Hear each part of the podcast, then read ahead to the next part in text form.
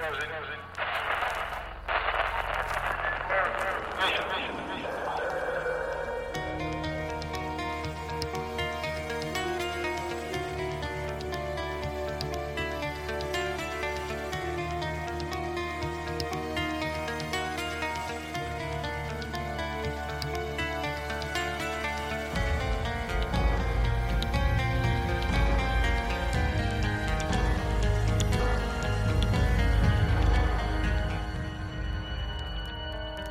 Good evening and welcome to Here There Be Monsters Bare Bones.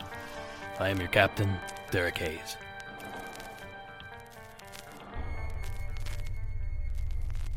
Have you ever walked a long hallway and passed an open door only to catch something moving in the corner of your vision?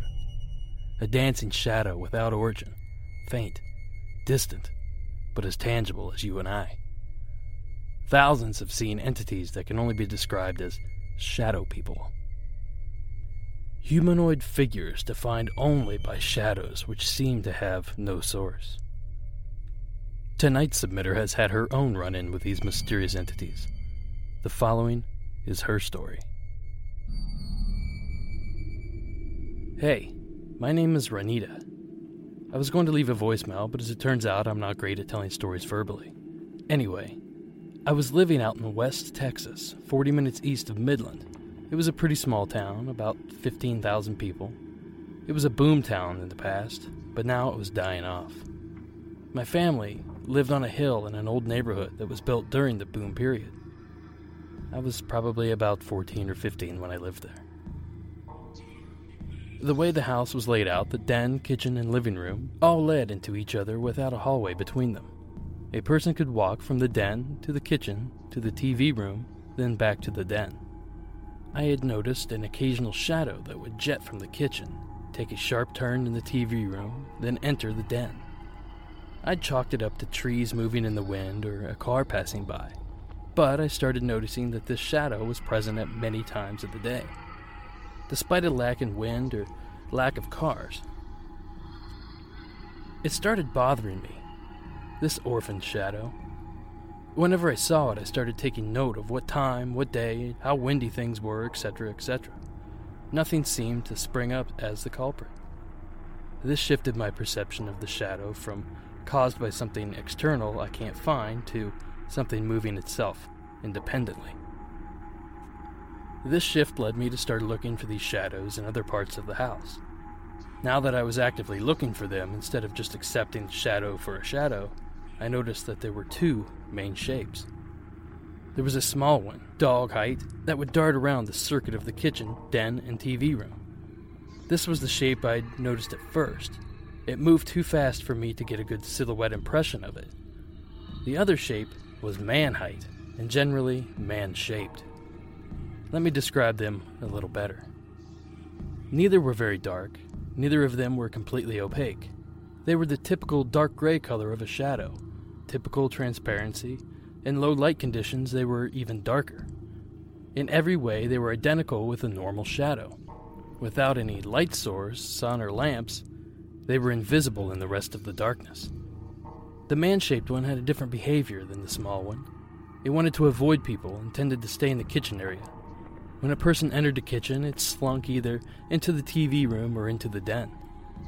When I saw this happen, I tested several times whether the shadow and its movements had been caused by my entering the room, and wasn't able to replicate the Shadow Man. On the few times that I followed it into the room it crept into, it would either dart back into the kitchen or go to the other connecting room. I didn't like chasing it, and I didn't feel comfortable with the idea of purposely annoying it, so I didn't follow it very often. It felt like I was intruding. My stepsister saw them as well, while sitting in the TV room with her, I ventured an awkward question. Hey, uh, have you, uh, seen, like, shapes? And gestured vaguely toward the den in the kitchen.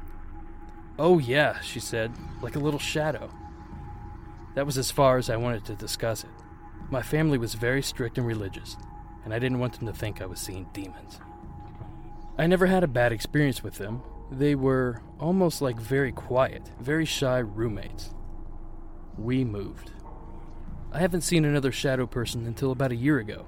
nearly 10 years after my first sighting. I worked night audit at a hotel, a position I had had for about five years. Night shifts aren't a problem for me. I don't have problems sleeping during the day, and I don't have problems staying up at night. After I finished the audit, I'd take something to read and huddle up in the breakfast nook. This let me keep an eye on the lobby while being partially hidden from view. From the lobby to the elevators, there were some decorative columns. I saw a dark shape peek out from behind it. A head. It darted right back behind the column just as quickly. Hotel guests are unruly at night, and they wind up getting drunk and making trouble. I deemed peeking out from behind a column as mischievous drunk behavior and decided to intervene before the person caused any serious trouble. I walked to the column and looked around. The exits available to anyone behind the columns were a loud elevator, a locked door, the guest's fitness room, and two long tiled hallways. I hadn't heard any footsteps, I hadn't heard the elevator, and I didn't see anyone down either of the hallways. Not seeing anyone, I just went back to my book. Every now and then, the same little dark shape would poke itself out from behind the column, see me, then dart back. I stopped investigating it. I'd say, hello, and then go back to my book or whatever else it was I was doing. It would sometimes move to another column and repeat the peekaboo, but really, I had no other interaction with it besides that. Overall, pretty decent as coworkers go. Renata's story is typical of most shadow people encounters, although others can be much more terrifying. Often sightings revolve around sleep paralysis, a debilitating sleeping disorder that causes a victim to lie paralyzed in their beds while living a waking nightmare. Variants of these shadow people include figures with glowing eyes, and even a hatted entity simply known as the Hat Man. But we will discuss further into that and all things shadow people in another episode. Thank you, Renata, for submitting your story, and thank you out there for listening to this week's installment of Bare Bones. Check back next week for another mini episode. Remember, if you'd like to submit your story, the number is 1 888 608 NIGHT, or submit via the web at www.heretherebemonsterspodcast.com. Thank you all for listening, and until next week.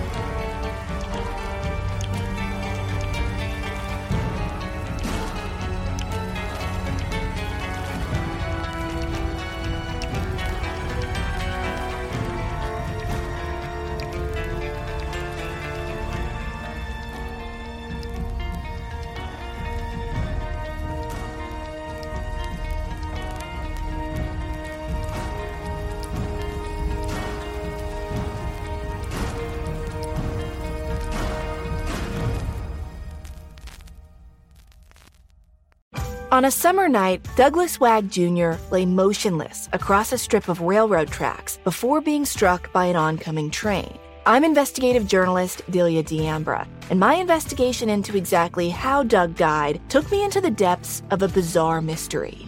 It was really hard to understand what was fact and what wasn't. A mystery that has led me from one suspicious death to another. Listen to Counterclock now, wherever you listen to podcasts.